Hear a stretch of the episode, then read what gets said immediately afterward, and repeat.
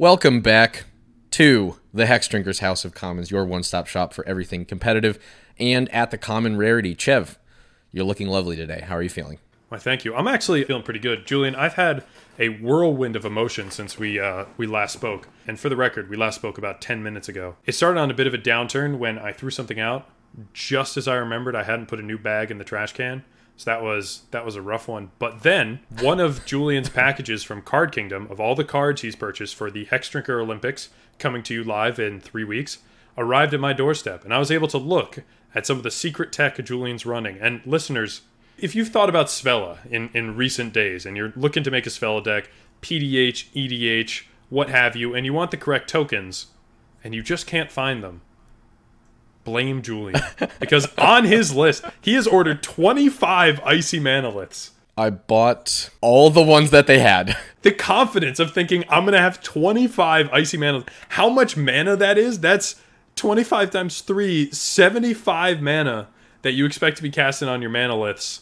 I'm excited to see if you can pull it off. Ever since I made Svella, uh, I have made it a point to corner the market on uh, Icy Icy tokens, foil and non-foil. So uh, slowly but surely, I will. It's like Scrooge McDuck, right? He dives into his his bath Except of yours money. is I'm just brittle gonna, and more like the uh, the TwitchCon um, inflatable pit. yeah, yeah, precisely. yeah. It's a bit of a. Yes. That's how I'm feeling. I'm glad that you're just in such high spirits because we have a lot of cool things to talk about today.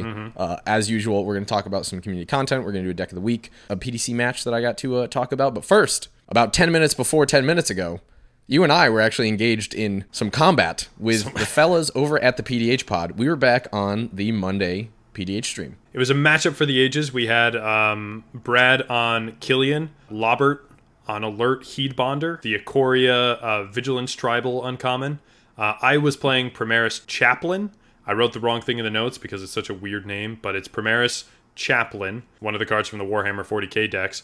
And Julian was up to some some stuff with Tor Wauki, but a different different deck than last time, Julian. There was a, a card that kept coming up in this build. What what was it again? Yeah, I mean, I don't know if coming up would be the right word. More like it was it was constantly approaching, but it never quite got there. As we reach infinity, I feel like this was something I learned in math about 10 years ago. The limit does not exist something something. I guess we missed mean girls day um but uh yeah i have been absolutely in love with tor wauki recently. I uh i played that initial pdh version uh, a couple weeks ago when we were there. I spoiler alert uh made a budget version for edh and i also made this pdh version that tries to take advantage of dragon's approach. I was actually inspired by last week when we discussed the possibility storm game. There was a dragon's approach list in that game. I believe it was the storm skrillex list um, unfortunately, I don't have the uh, mana reduction, but I was like, this seems like something. If this is already viable in CPDH, I can't even imagine what it's going to do in regular PDH. And of course, the extra damage boost from Tor Wauki. Pretty crazy. So, yeah, I had 30 Dragon's Approaches in my list, and I cast a lot of them, and I was happy. There were quite a few cast. Uh, yeah, paying three mana, dealing four damage to every opponent is uh, it gets out of hand very fast, and especially towards the end of both games. A spoiler alert: Julian won the first game, um, came very close to winning the second game. But on, on some of those later turns, being able to pay six mana and deal eight damage to all of your opponents. Yes, you start with 30 life, but that, that goes away pretty fast. Once again, also Tor Wauki just getting that extra two damage, uh, two two damage with lifelink that I can kind of Yeah. just either attempt to clean up players or or clean up small creatures as well. It's been doing it for me. Now I will say my work was cut out for me because all three of the other lists, for whatever reason, had ridiculous amounts of life gain. whether that was the uh, the alert heedbonder who uh, I can I can forgive people for not knowing this card uh, because it's uh, you know it's something. But yeah uh, alert heedbonder gaining often four or five life a turn. Chev you drew the literal enchantment lifelink both games and Yep. were consistently attacking for like five or six with lifelink. And then uh, Brad playing Killian in the first game had like three or four different extort creatures over the course of the game and was extorting a bunch, but also, of course, Killian has lifelink, so he was attacking for a bunch and, and gaining. Yeah, I did win that first game, but I really I I don't know how. I thought it was going to be way quicker than it was. It took it took a minute. It, it took a minute there for sure. I think some of it was, you know, you have three Voltron decks, and this kind of happened more in game one than game two, where game two, uh, Lobert was still on Alert Heedbonder. I was still on Primaris Chaplain. uh, and we kind of domed each other a few times for a, a, a quite a hefty amount of damage. But in game one, you've still got three Voltron decks, three very large creatures swinging at everyone, and yes, you're gaining some life, but between having probably at least one of the the big creatures hit you per turn and eight damage from dragons approaches and in game one julian you also had reckless fire weaver and uh, spear spewer online so Yes. you, a hefty amount of damage is being done regardless of life gain mine was kind of capped at the number of creatures at or as the power of primaris as uh, alert heedbonders was kind of the number of vigilance creatures on the field so it wasn't completely insurmountable it was basically added up to we could stomach one dragon's approach per turn but then you had the audacity to play two or three and with pingers backup. So I think both games it would have been better to just kind of bap you in the head repeatedly, and I'm sure that'll happen as uh, Tor Wauki continues to show up in our pods. But the, Yeah. the the deck was very strong. I was it was very cool to to kind of see it in its element. I liked all the decks. The decks were crazy. You explained last week that uh, Brad called you out on Twitter about Primaris Chaplain and stuff. I think your deck did what it needed to do. I think you, uh, I think you took it to him. You actually were able to get a Voltron kill in the second game. Yes, yeah. Primaris Chaplain, I built largely out of spite, but started to fall more and more in love with it as I was putting it together. Basically, uh, four mana, three three. Whenever it attacks, it gets indestructible, and then it's got battle cry. But the indestructibility is really what I focus on with all kinds of artifacts and auras and equipments that you know care about when your creature attacks. And since your creature is always going to survive combat, you don't really have to worry about what it's swinging into. Uh, that being said, when you equip this thing with pro white and someone's board is all white creatures, you can get a, a commander damage kill in pretty quickly. Uh, and that's what Primaris Chaplain was able to do. Gaining five life per turn, but taking six in the air from Lobert's. It was it was some griffin from I think like Portal a two three I think with vigilance, but then it was equipped with these gives a creature plus four plus two, and they don't untap during an untap step, which in a vigilance tribal deck is pretty strong. Um, so I think I think that one hit you a few times, but when I when I started dishing out uh, some very targeted attacks, it, it came from me as well. So gain five per turn, lose six is not how you really um, survive a game for for a long period of time. And although it wasn't Lobert that took me out, it was instead a two mana give Tor Wauki indestructible and then killing me off the the cast trigger. Well, listen, I was trying to get all of y'all, and then Brad had the nerve to uh, second game. Brad played uh, Risen Reef. Put a pin in that. I'm gonna come back. Uh, he put, he played Risen Reef. He had the nerve to negate my first Dragon's approach, and then you memory lapsed my second Lapse one. of certainty. Oh, sorry. Lap, yeah, lapse of certainty, right? The overcosted white version of memory lapse, which is a blue card. Indeed. Mm-hmm. Yeah. So I had to I had to make do with what I was given. I was gonna be able to uh, kill Chev. I directed Tor both my Tor Wauki triggers at him.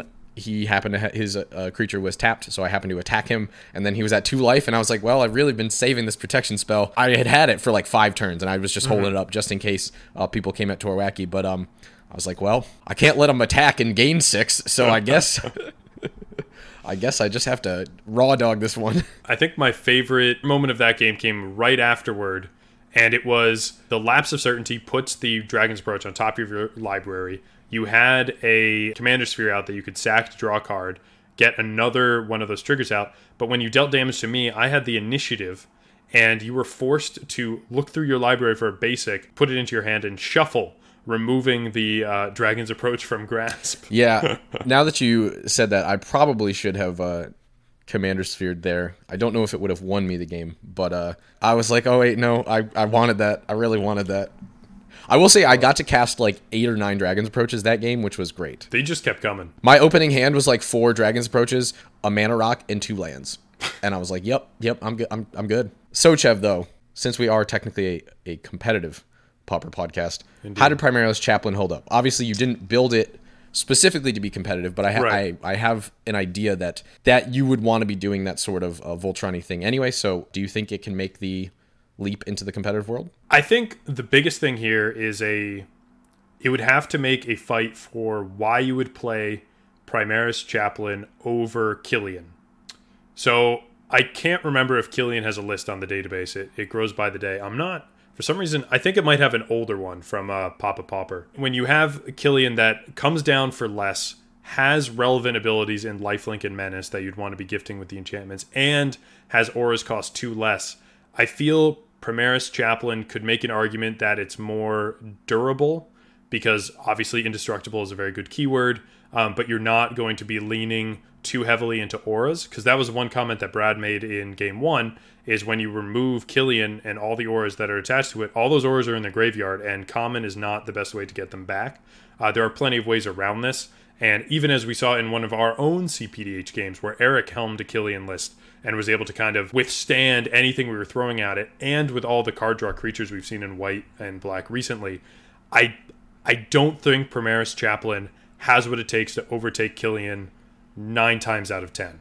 Now, mm. there's probably a place for two Orzhov Voltron decks on the list, but I think I would be remiss to, or, or I would be ignorant to really push Primaris Chaplain without really digging into how I can benefit off of this indestructibility and how this actually is more beneficial than lifelink and menace, especially when you have those white enchantments that tap down your opponent's creatures that on Killian essentially make it unblockable. If your creature's unblockable, you don't have to worry about indestructibility during combat. It's not going to die.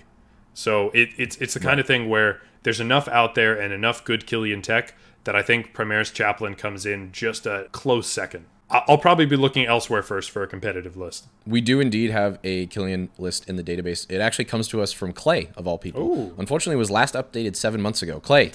Clay, come on. Get on it. Come on. Give the theater kid some love. You're going to be hit by Corey's script. I think Killian's crazy. I mean, Killian was putting in some work, like we were saying, with Brad. That kind of got me thinking because I think that, other than probably Alert Heedbonder, sorry, uh, mm-hmm. I, I do think that all of these lists could be ported into CEDH. Uh, oh, sorry, CPDH.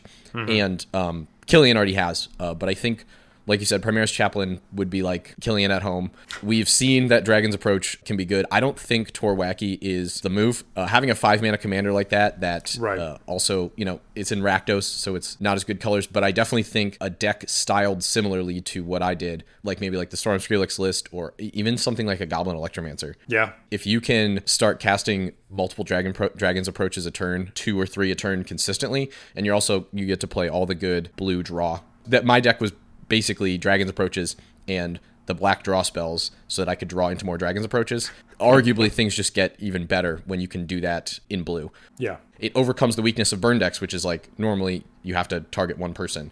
So really, you have to do 90 life instead of 30 life. Any last uh, uh, game commentary you want there, Julian? I think the last thing is Brad's Risen Reef deck. Yeah. I think we have we have seen that for something like CPDH, you can kind of just play Simic whatever, mm-hmm. and it will be good. We've talked about Risen Reef in Oakley's Maelstrom Wanderer Elemental Tribal deck and just how much value it accrues. And uh, even though Brad literally bricked on lands like the first three turns of the second game, first like four or five turns. Yeah, he he he wasn't drawing lands. He also like didn't have blue mana for a long time either. But yeah, he was able to just he had like 17 lands at the end of the game. It was crazy, and you can do that. And then at, at one point, he uh, actually he literally pitched like he had he had too many cards in hand, so he discarded Peregrine Drake and Chev and I looked at him. We were like, "What are you? What are you doing with that right there?" I mean, I think that just kind of shows like, yeah, you could easily just run all the standard yeah. Simic combo lines in that. And I think I'd have to look at the elemental pool, but I definitely think that uh, a Risen Reef deck could be could be viable. I think you've got enough small bodies. Although I think I would agree that like it would take a bit for me to run Risen Reef over something like like Lore Weaver or like uh yeah even even Tatyova. Right. So. It would be you'd have to focus on those explosive turns how many lands can you get out? Because like something like Tatyova, you draw the card and you gain life off of you know every land played.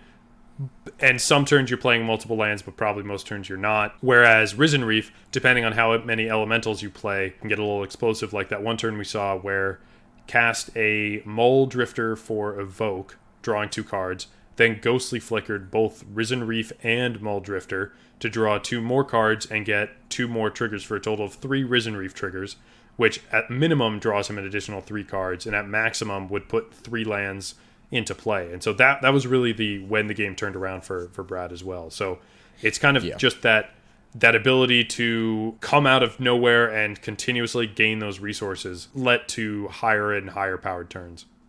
But anyway, we had a great time. Great yeah. games. Want to thank those guys. Um, definitely tune into the stream if you get a chance. They stream on Saturdays and Mondays correct? Brad has a, a thing where you can sign up and and come in and uh, play with them. So do that as well. Chev will put the link in the description in the show notes. I guess I don't know. Uh, it's it's on uh it's on Brad's uh Linktree Brad Drac V on uh over on Twitter. You can sign up for both Saturdays and Mondays. Saturdays fill up relatively quickly, so you want to look more in advance. Mondays are are a little chiller. hence why we are there. Hence we why can- we are there. Enough about Monday Night Pauper. Julian, you you've played a, a different type of uh, Pauper Commander this week, the PDC League. Uh, how how did your games go? Oh baby, you know the meme. Not gonna lie, they had us in the first half. Uh, you know, I was I was 0-2. I was feeling down, but last week we talked about how I managed to pick up two more games, and guess what? Your boy won again this week. I am finally positive in the standings. Let's go. Three and two, right? Yeah, three and two, three and two. I played against another prolific uh, contributor to the database and, and member of the community, uh, Xyrylyl, or Zurl. mhm, You know, everyone knows him, right? Zerlil has really been showing up in the CPDH database. Kind of the first time that I, I had heard or seen from them was the Cormela list for New Capenna, uh, which is Yep. a, a combo list that we discussed on the pod when it, it first came out, the After Dark episode. And since then has really focused on bringing more combo based decks uh, to CPDH so far from the, the submissions I've seen. I, I believe they come from CEDH, so that's kind of the, the mindset that they incorporate down to this level. But this wasn't any of those. This was Sprite Dragon. Yeah, Sprite Dragon is a an interesting little card. Um, all these all these red blue decks, right? Yeah, so Sprite Dragon is a red and a blue for a one one flying haste, and whenever you cast an instant or sorcery, you put a one one counter on that guy, so he can get big, uh, real quick. Um, actually, never mind, I lied. It's actually a, a non creature spell, so he's he's he's getting crazy for everything. Chev, you actually uh, you actually uh, we played a couple test games just to test the matchup, Yeah. and um, I'm not gonna lie, it didn't look too good for me. I think we played two test games and uh, you lost both of them. Yes, you you kind of stomped me. Uh, Sprite Dragon can get really big really quick, which, uh, as we remember from the Wilson game, is problematic for me. Um, also, Sprite Dragon is the first list that I've encountered that has counter spells. I always just assume my plays are going to resolve, and I learned that uh, against Chev and also in a few times against Zurl that uh, no, I, I I need to account for the fact that sometimes that blue mana will actually prevent me from from doing my plays. Once again, had to coordinate some some crazy time zones. Zurl is over in Australia, so that was uh We got quite an Australian uh, uh, crew playing the, these pauper formats. yeah, let's get into the games. Uh, game one, pretty slow, pretty slow, frankly. Um, slow, slow in terms of development, but actually like very quick and snappy play. That's one thing that I really liked about uh, Zerla was just every turn, bada bing, bada boom, bada boom. Gotta go, gotta go, do the thing. So that was super cool. We kind of both just are staring at each other. Like I'm drawing a couple cards, he's drawing a couple cards. Uh, he also was very reluctant to play out Sprite in the beginning, uh, but eventually he just kind of starts throwing it. Uh, but I'm luckily I'm always able to just kill it immediately um, because, like I said, you know that thing can grow very quickly, especially when he has more and more mana. He did mulligan down to five, uh, and I mullig- mulligan to six. I remember I discussed that uh, beforehand. That like just so much more mulliganing. But then uh, he plays Opal Palace, which is kind of an innocuous card, but it really. Honestly, messed the entire game up because all of a sudden, another thing is he has a lot of lands in his list. He has, I want to say, uh, he has 39 lands, which is kind of crazy. I'm only playing 30. Um, he was always hitting his land drop, so he could always cast Sprite Dragon. So eventually, he would just like play Sprite Dragon. I'd be like, okay, kill it. He'd be like, okay, next turn, play Sprite Dragon. Okay, kill it. He'd be like, next turn, play Sprite Dragon. And all, this is another thing too, because I was using resources out of my hand, whereas he was just just casting his commander. So I, I looked up and I was like, wait, why do you still have seven cards in your hand? Um, but yeah, so he has Opal Palace, and since he can continually cast Sprite Dragon, now it's coming down as a 3 3, a 4 4, a 5 5. Um, I think it came down as a as a six six uh, finally, but like now now it's costing me two cards to actually uh, kill it. I was able to luckily go landfall, searing blaze plus spectacled skewer the critics. Uh, it costs ten. He hits his land drop again. Gitu amplifier, uh, which has like whenever you cast a thing, get plus two plus plus zero. You know you know those kind of. He was playing a bunch of those in addition, like Kiln Fiend, that monsters, Right. right. And stuff. Uh, he goes Gitu Amplifier, Ponder, uh, plus Temur Battle Rage, and then he mana leaks his own Temur Battle Rage, and then pays the three for exact lethal at 14, right? So it's like Jeez. Gitu Amp, one base power, Ponder, plus two up to three, Temur Battle Rage, uh, plus two up to five, but it would be doubled, and then he mana leaks it up to seven, doubled 14. So yeah, game one uh, didn't go my way, but, but, but, but. Game two, we actually each keep seven. Surprising. I am able to treasure cruise on turn like three or four uh, for one mana and then Mystic Sanctuary getting it back. and then I uh Electrode and I have mana open, so I go expedite, attempt to draw into my treasure cruise. He casts lava dart from the grave, which you just sack a mountain. I was like, dang, that's that's bold. Uh, but I have the crimson wisps, which also gives haste and draws a card. So uh, I'm able to uh, kill one of his creatures. Electro dies, unfortunately. I draw my card, um, and then I treasure cruise again. So I got to double treasure cruise, which is pretty sick. And just remember, kids, Mystic Sanctuary is a fair card. Uh, a little bit later, uh, I play Electrode again for five. He plays a reject, but I have enough mana to actually just pay the three. Uh, this was another game where we kind of were just staring at each other. He was much more reluctant to play Sprite Dragon at this point since I was able to kill it like every time last game. Right. He kills it again, and then I finally get to play it for seven, and he finally has no cards in hand. And I'm like, okay, all right, this is my moment. And then I, uh, he's still at 20 life, and I don't really have much in my hand, and I start drawing some lands. Uh, that was a little, little sketchy. Um, but uh, I just continue to cast Electrode and cast the spells that I have. Uh, luckily, he, he's just not drawing anything either. Then I draw into Tandem Lookout, which is uh, Soul Bond, and then whenever the Soul Bonded creature deals damage to an opponent, not just combat damage, uh, you get to draw a card. And luckily, Ooh, I so had curiosity. Yes, Okay. yes. So I Tandem Lookout, and I was like, all right, now let's go. Ping you for one, draw a card, and he was like, all right, I've seen enough. Let's let's carry on.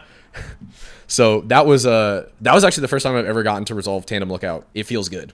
It feels good. It really does. Contingent on the fact that he didn't have any cards in hand, and you know I had a million mana, so I could I could play everything. But uh, yeah. And then we go to my first, my very first ever game three. All the other matches I've, I've played have been uh, 2-0, either in my favor or not. Off to a real good start. Turn two, Kessig Flamebreather. Love to see it. Crazy interaction. I get to go Frantic Search into Fiery Temper, right? So Frantic Search, three mana, draw two, discard two, untap three lands. Um, and I say, okay, I'm going to discard Fiery Temper, but I don't know if it works uh, because I played it on turn 3 So the the the question was basically when you have to pay for Fiery Temper, has Frantic Search already resolved? And uh, another part of that was that uh, Frantic Search is it's two two full sentences. So draw two, discard two, then a separate sentence untap. So it's like how does that work? We found out that it actually does work uh, because you discard whatever madness card into exile, and then after the spell resolves, Oh. basically you have you the have the chance ability. to Okay. right. It's not going to check for that mid resolution, uh, and luckily it all untaps. So then I can pay for it, um, kill his sprite dragon, which is sick. He gets more aggressive on the sprite again. I'm still able to uh, kill it every turn, and uh, eventually I once again grind him down to no cards, and I have um, Flame Breather plus Electrode plus um, Goblin Electromancer, um, and I'm drawing a nice good mix of draw spells and burn spells, and I'm just able to basically shut shut everything down. Right, right, right, right where I want to be. Right. So that was uh, game three. Went uh, again to two one against Zerl with Sprite Dragon. Were there any takeaways from uh, from this experience besides the uh, the play by plays? I'm, I'm glad you asked. I'm, I'm, it's almost like you were reading the uh, the show notes. Yeah, I, I really liked his list. Kind of felt like a, a a merger of my list and the like loyal apprentice list. Doing a lot of attacking still, while also playing that kind of tempo burn strategy that I'm really trying to to lean into. One of the crazy things was it, it just it felt like he had way more inevitability than than I did, especially in game one. Uh, and normally I feel like that would be that would be mine because like the last two games, you know, once I was able to kind of just lock things down, have Electrode plus like one other pinger out, I was Right. like, okay, I can handle anything. But it just felt like he always had it, and um, him being able to just continually cast uh, Sprite Dragon and not have to use resources in his hand, whereas I was having to use burn spells to kill Sprite Yeah, Dragon yeah. because it is such a threat. It really felt like a big part of it. And Sprite Dragon can just get out of hand so easily. Um, the games were super grindy. Uh, the other thing is that he had like four different spells that were like deal one damage to all creatures or all creatures your opponents control. Or sometimes it was like modal. It was like destroy target artifact or deal one to all creatures, which obviously Yeah. Electrode's an 0-1. Firebrand Archer is also a, a 2-1. So it like kills a lot of my stuff. And he killed Electro like a bunch of times with that over the course of the things.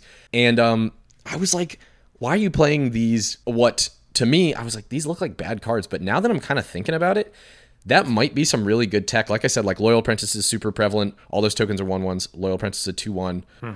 There's just a lot of X ones in the format, and I'm I'm wondering if having a few of those in your deck, if you are red, is a, a good way to uh, have like an out to board swarm strategies um, and stuff like that. yeah, that or fiery cannonade or the dragon's breath, like those ones that are you know deal two damage, but something that can just kind of wipe the board in a, a small but meaningful way. The other thing about a lot of those one ones is, is it's literally like one red mana to do that. Yeah. Oh yeah. But yeah, it was uh, something that I was like, hmm, maybe this is something I want to start incorporating, especially if the uh, meta maintains heavy red. Anyway, those were the games. Really much enjoyed it. Thanks to Zerl and uh, also Sick List. Happy that I'm finally positive, and I'm, I'm hoping I can continue to take down some dubs. You know, 0-2 to 7-2 or whatever. I forget exactly how many people in the league, but yeah, good stuff.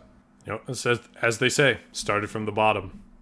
Um, Julian, we haven't heard you talk enough yet this podcast. Um, they might have been missing your voice uh, specifically. So we also gave you this week's deck of the week. Yes. What did you decide to to showcase from the community this time around? I picked an, Araumi of the Dead Tide list. Uh, now, this is a commander that you and I both have a little bit of experience with. We've both mm-hmm. played with it, um, as well as there's actually an Araumi, like a normal uh, normal EDH uh, Rumi deck in our pod Eric plays. So we kind of know what's up, but uh, there's a few interesting things about this list. First off, I want to shout out Nate Diggity, uh, who I realized we actually talked about last week. But uh, yeah, listen, come on, a deck is good. A deck is good. Stop being so prolific, Nate. Let other people have a chance the the primer is excellent. It's relatively short. It's very simple and straightforward, but I just like the kind of simple elegance of it. And there's a lot of there's a lot of good insight in terms of how to play the deck in this. And also, I think this is interesting because uh, it says even in the primer, Araumi is the commander, and there are some synergies in this but it's not necessarily a graveyard centric deck. It, it, it wins with a combo, mm-hmm. like a lot of other uh, blue black decks or you know base blue decks. Yeah, as we've been uh, covering recently. I really think that's interesting that so much of CPDH is so contingent on the commander. Right? We've talked about how the the uncommons are just so much more powerful than yes. literally any card in your deck. Generally, right? They're very reliant on the commander, and this being a deck that isn't reliant on the commander, um, I think is interesting and, and different. I want I wanted to kind of uh, highlight that. Now that being said, we still can get crazy with Araumi, right? We have Gary in here. We have a bunch of um, fleshbag marauder style effects. Uh, also, love the Zuberas, which, if you don't know what those are, from Kamigawa, of course, so that's why they're weird. Um, Skin Zubera, when it's put in the graveyard from play, target opponent discards a card for each Zubera put into a graveyard from play this turn. So obviously, Ooh. you have three, right? Yeah. And then the blue one does the same thing, but you draw a card. And they're both perfectly fine to just run out because they're both just two mana one twos. You can chill and block with them.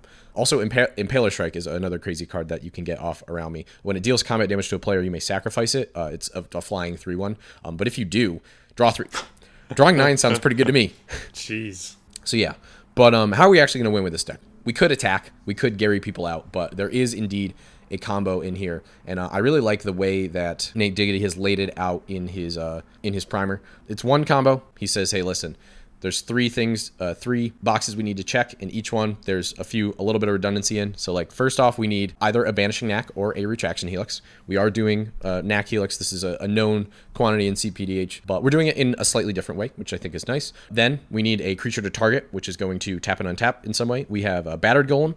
Three mana doesn't untap during your untap, but whatever an artifact comes into play, you may untap it, as well as Mirran Spy. Um, also, three mana. Whenever you cast an artifact, you may untap target creature. Mm-hmm and Zephyr Scribe, which is also three mana whenever you cast a non creature, untap Zephyr Scribe. Now, these are all cards that I have never seen used in CPDH, so I was like, oh, that's nice, that's different. Uh, but yeah, so we're going to Banishing Knack, uh, which will return something, and then we are going to cast one of our zero mana artifacts, which will trigger all three of those creatures to untap, uh, namely Tormod's Crypt, Lotus Petal, and Everflowing Chalice, which I also think are nice because you can search those off things like, you know, um, Trinket Mage, they don't. Imme- I mean, unless people know the deck, they don't immediately signal that you're going to be comboing off, right? Right. Exactly. It's a little more intricate. Yes. Yeah. It's a little bit um.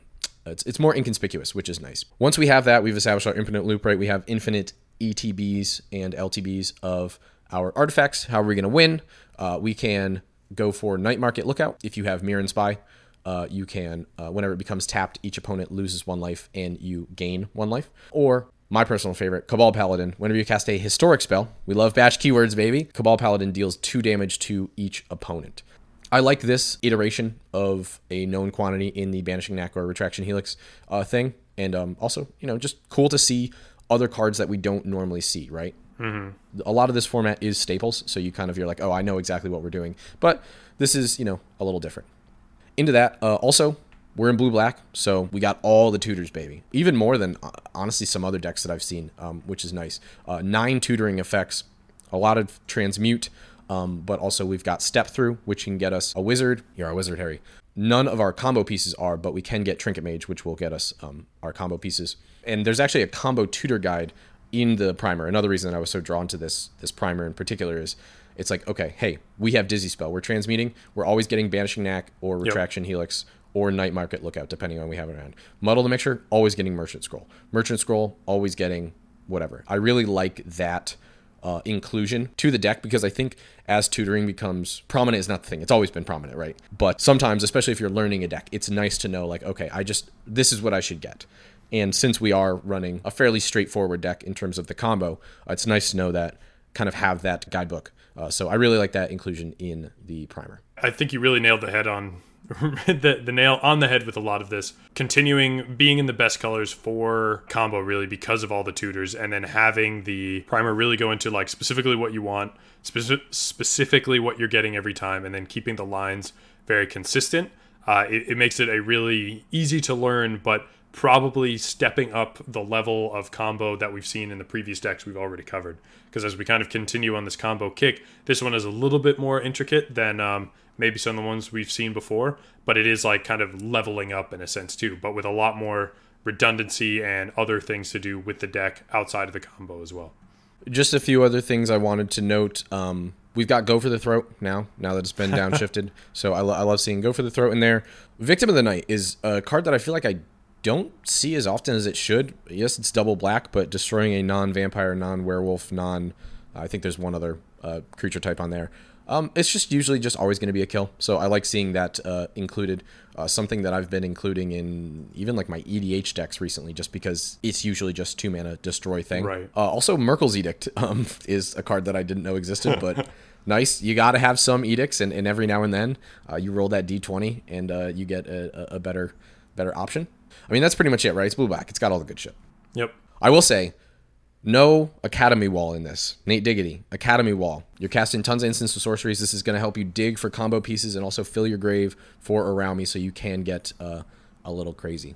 One last interaction. Uh, Araumi, like I said, even though not essential for the combo, if our combo pieces do get removed, we can recur them with Araumi. And since we can do everything at instant speed, we can just activate her, get our stuff back, and also does give us the haste necessary uh, to actually use Banishing Knack and Retraction Helix. So mm-hmm. some mild upside there. Anything else, Chev? No, I think that about covers it. I don't think I've ever played against the CPDH version of Araumi, but I think it'd be super cool to especially play against a deck that doesn't focus so much on the commander and see how that works in a game politically where you kind of can, in CPDH, automatically assume that the commander is necessary for what you're going to do, target them, and that is a good plan A for whatever the deck is doing. Get rid of the commander, and they can do it a lot less. But in something like Araumi, where it might be kind of a false flag, something for you to attack, but it doesn't actually win them the game, it might be interesting to see kind of like how that plays out in the first couple games you play with new people. Yeah, there's definitely some obfuscation going on if you're mm-hmm. playing in a in a new group, a new uh, a new meta. Thanks again to Nate Diggity for making a sweet deck. Deck good. Deck. Listen, if we talk about a bad deck on this podcast, I'm gonna be upset. I think our listeners might as well. I know we, we talk a big game, so we, we it helps when we can back it up. Well, speaking of games, poor segue, but Chev, please lead us into our next segment. So we, uh, like we've been doing, we now uh, have a, a, video of the week. This one coming to us over from the the Tryhards channel. It's a recent game published on the 15th of October. This is a CPDH game featuring Clay on Esior Tormod, Tonus Balonis on Gretchen uh, Jonathan on Dargo Ketis, and Bisecting Fantasy, uh, aka I think Jordy, on Abdel Adrian and Sword Coast Sailor. It was a, a mm. really cool game to watch. It was very different than the previous video we showcased from the Possibility Storm. Uh, this one had a lot of really cool things going on. I was super excited to see an Abdel Adrian list in blue white as opposed to the the list we've covered on the database, which is uh, white black because it's agent of I believe the Shadow Throne It's a, why did they both have to be agent? Agent of the whichever one he is, and it has a very different approach. Whereas Abdel Adrian and Sword Swordco Sailor is able to kind of really take advantage of blue blink effects and other things to really put out an army. And Sword Swordco Sailor, of course, gives your creature unblockable if you're swinging at the the opponent with the mostest. So that was what I was really excited to see going in. And while it did deliver, so did all of the other decks. Julian, what were what were some of your big takeaways? Yeah, so first off, just the the decks we're seeing in this pod, right, are nice because they're a bit of a departure from the known quantities in CPDH. Obviously, Abdel Adrian is now a known quantity, but like you said, going blue white instead of white black is cool. Tormod is a commander that we have not yeah. seen in a while. I remember when you and I first started getting into it, uh, we saw a bunch of different Tormod lists. Toast, I, I guess, is the moniker. Um, a bunch of lists kind of like that, and they seem to have fallen away a bit. Dargo Ketis is a known quantity. Right. It's it's newer. It's enabling uh, Dargo in a different way. Whereas you know the the Dargo Malcolm classic lists are generating treasures to sack to Dargo to get that engine online. Dargo Ketis plays I think every zero cost spell it can as Ketis fodder. Uh, which is tap, sacrifice three artifacts and creatures to look at the top three of your deck, put one into the graveyard. So you get that massive card advantage and a six mana reduction on Dargo, plus whatever else you're doing. So it's a a way to kind of you know remove some of the reliability of Malcolm as an attacker and kind of really get at the heart of what Dargo is trying to do, which usually ends in combo if not smashing face. Is uh is this Jonathan? Is this the same person who submitted our current Dargo Ketis list? I should have I should have checked beforehand. I am not sure. They might have just been playing it. Uh, Fair enough. Anyway, we did discuss this list, but um, we will probably revisit it at a later time. It's a very interesting list in terms of conventional deck building. Yes. and then, I mean, and then finally, there's the Gretchen Titchwell list, which, like I was saying earlier, I, I guess you can just play whatever Simic commander you want and, and just kind of do. We didn't get to see what kind of like the end win was. It looked like it was almost trying to function similar to Lay and Lore. Um, using the tapping and untapping. I'm assuming we generate infinite mana and then draw our deck with Gretchen. Uh, yeah, maybe capsize with buyback. So the Dargo Ketis list or Keskit list. It's not Ketis. Chev, Um, you wrote it wrong on the notes. I did. Uh, it's Dargo Keskit Flesh Sculptor. That list actually t- comes to us from Xyrylyl. Dang, I knew I knew that. I knew I was like I was like Xyrylyl. The you're the Xyrylyl? That Now, guy whether who did that Xyrylyl is Jonathan, I don't know because uh, unless their parents named them that, the, the mystery, at least for us, is is still out there. So if someone could kindly correct us, that'd be great as well. I need to go back and listen for an Australian accent. Then I'll know. I was also really interested to see the Esior Tormod list do its thing because it kind of seems like the final form of Tormod in a sense, where the Ghost of Ramirez DePietro and Tormod was cute in the sense where Ghost will put things into your graveyard and potentially get them back if you discarded, thus triggering Tormod. It's a lot of mana to play for your commanders. Yes, you're in blue black, which which can let you be a little more dirtily, but it just seemed like if the engine is moving cards in and out of your graveyard, maybe focus more on Tormod and less on Ghost, which Esior does. And as we've seen in EDH with Oakley's Esior Tymna build, which goes turn two Esior, turn three Tymna, having that sort of ward for your commander that is doing the thing can be really useful and a deterrent against using removal uh, or your opponent's using removal on your board state. Because if I'm looking, I'm not thinking I have one removal spell, I'll draw a second one and be able to take them both out. I'm thinking I have one removal spell. Esior isn't worth it at that point. What other commander is? Uh, and so it kind of gives Tormod a little more room to kind of do their thing, which I think can be really powerful. it might be interesting to see if we just get more and more of these partner builds because Esior that protection for such a cheap creature is just so potent, like you said. Yeah, and mm-hmm. Tor and Tormod is a real freaking threat on its own. So being able Right. to give it extra protection, uh, for sure, for sure. I want to discuss the Abdel list briefly because it did not win, but it was mm-hmm. kind of going off, and it was like just the right amount of productive dirtle for me. This one focused mainly on playing all sorts of like artifacts and stuff that have ETBs. There's a ton of kind of like trinkets, right? That are like one mm-hmm. or two mana. The ETB draw a card, and then they're easy fodder for uh, putting under Abdel when they come in, right? So you make a ton of soldiers. I believe the first sol- the first soldiers created was there was like four, and then I don't think there was like ever less than eight, uh, frankly. um, yeah, and like you said, you can now get uh, blue blink, and blinking Abdel gives you multiple triggers because Abdel leaves, all your things come back. They all have ETBs. They trigger. Abdel comes back. You just put them all under, and you make a ton more soldiers. Yeah, we. I think we saw it largely. Uh, it was kind of funny because between that and then the Dargo Keskit list, we saw a ton of the ETBs on artifacts. Abdel's felt a little nicer. I think there was that one um, mana rock that deals one damage to an opponent on entry. I think it's Hierophant's Cup, and I think maybe something else drew a card when when he's bringing it in. But Keskit also had a bunch of those new Baldur's Gate, kind of in the the spirit of Mer Wellspring, is what I'm thinking of. The like two mana search for a, a basic when it enters and leaves. No, that's yeah, Mycosynth. Mycosynth Wellspring. Mycosynth Wellspring. Is it? Yeah. That doesn't sound right. It is.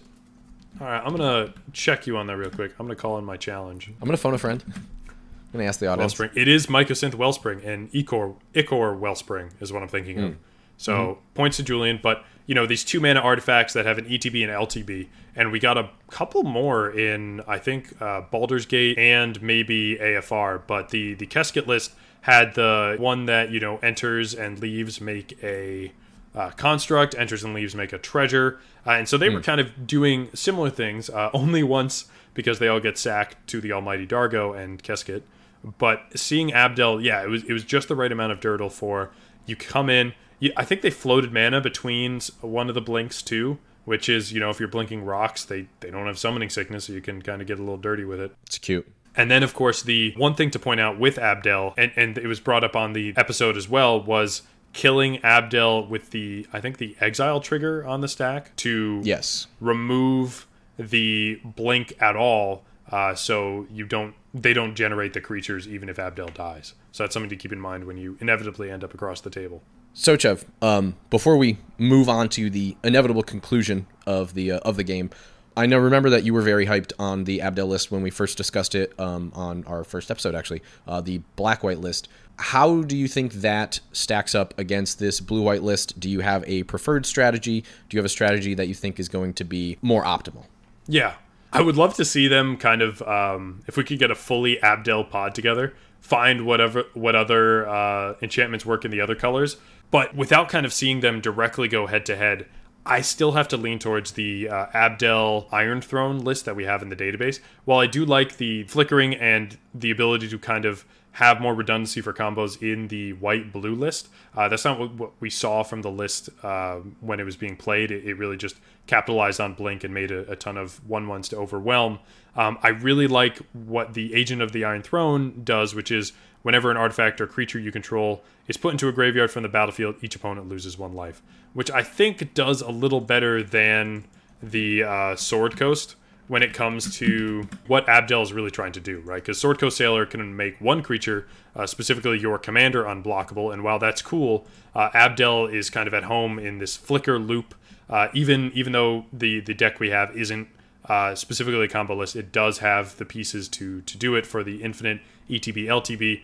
Which, with Agent of the Iron Throne, whenever an artifact or creature you control is put into a graveyard, each opponent loses one life. So not only are we making the one ones, but we're kind of dealing damage outside of combat, and we never really need Abdel Adrian to connect. And then we do get the more um, painful black ETBs like Gary or Fleshbag, Burglar Rat, all these things that kind of make it a little bit more of a, a problem on your opponent while also dealing damage with the, the throne. So I think without being fully, fully informed, I have to go um, Iron Throne. That's fair enough. I think you're right. Yeah, both both decks are definitely mid-rangey, right? We're we're just trying to generate value. Uh, you some might say that we're dirtling a little bit, uh, but yes, I, I think you're right. I think the inevitability of the black white list, especially since it does have that combo in there, um, which th- there may be a combo in the blue white list, but we just like you said, we didn't get to see it.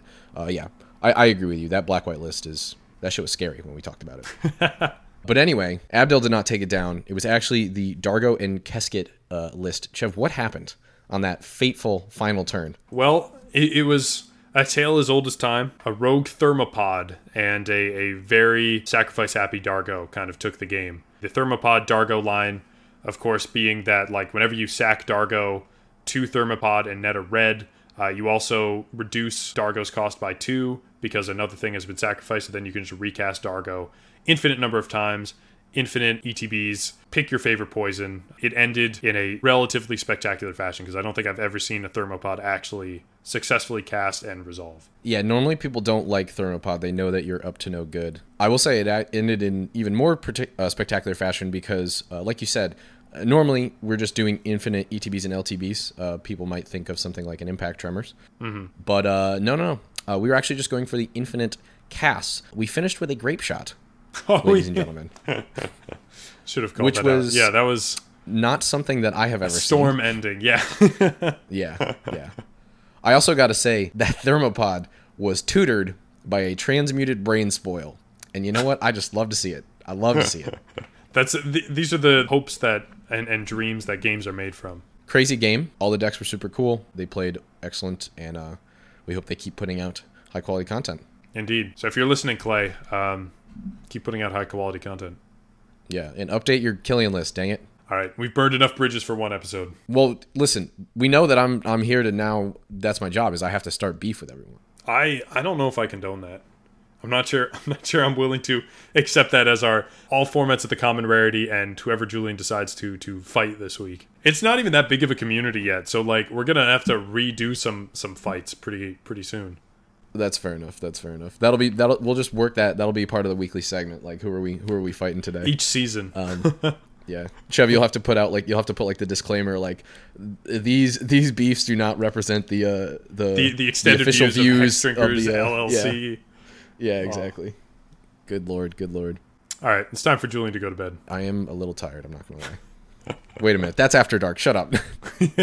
anyway, uh, this has been House of Commons, your one-stop shop for all things competitive and at the common rarity. Chev. See ya.